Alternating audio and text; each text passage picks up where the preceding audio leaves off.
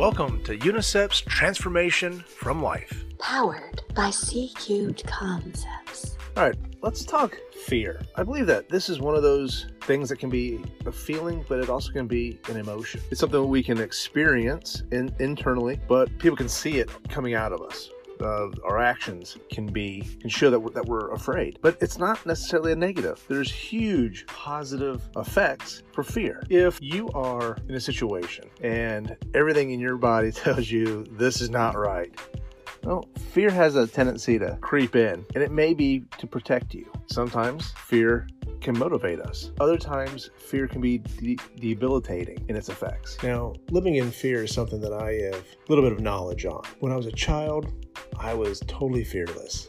I did anything, never worried about consequences. I just lived life. As I've gotten older, I have, for whatever reason, developed more fear in my life. Now, some of this could be because of situations I've developed a fear, but then we're looking for someone to blame again, right? We talked about in last week's episode, we got to stop looking for people to blame. We need to take responsibility for our, our own actions. So, blaming someone else for the reason why I may or may not be afraid doesn't really fit in the self-help area. So, what causes the fear? Maybe if it's maybe it's the unknown. Maybe you've heard too many stories of really bad things happening and you don't want that to happen to yourself. So, this is where fear is bad for us. When it stops us from living, it stops us from doing things that we enjoy. It has the capacity to literally suck the enjoyment out of life. How can you be in a healthy, positive relationship when you're always afraid of what they may or may not do? How can you enjoy spending time with your kids when you're afraid of how they may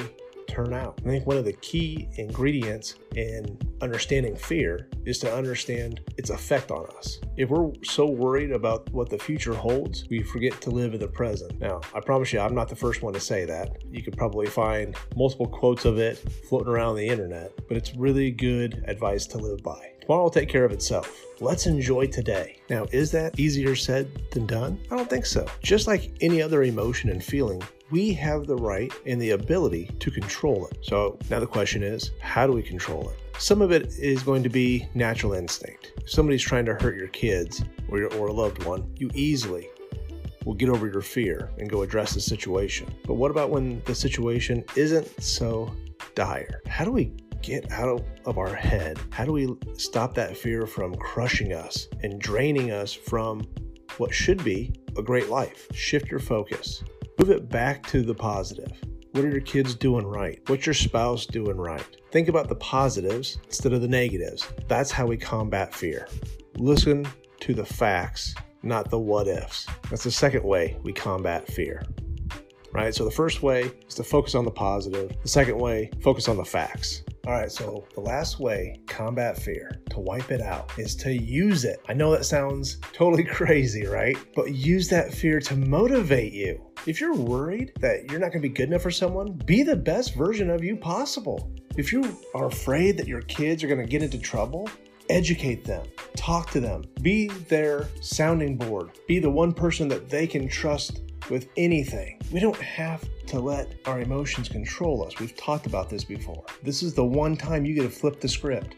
The one time you get to say, all right, I'm going to use this against itself. I'm going to use fear to motivate myself to stop being afraid. You may be afraid to talk to people. Use that as a launching board to start talking to people. Yes, it is that easy there will be some things in your life that you can't just motivate yourself to go do. If you hate public speaking, you can't just stand up in front of 10,000 people and start talking. But you can start with very small, small groups two or three people, four people, it doesn't matter.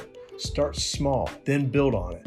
Work your way back up. Point is, though, get motivated, use the fear against itself. And that's how you can get a little bit more control back in your life. It's been my pleasure to share these tips and tricks with you today. I look forward to sharing more on next week's subject. Have a great day.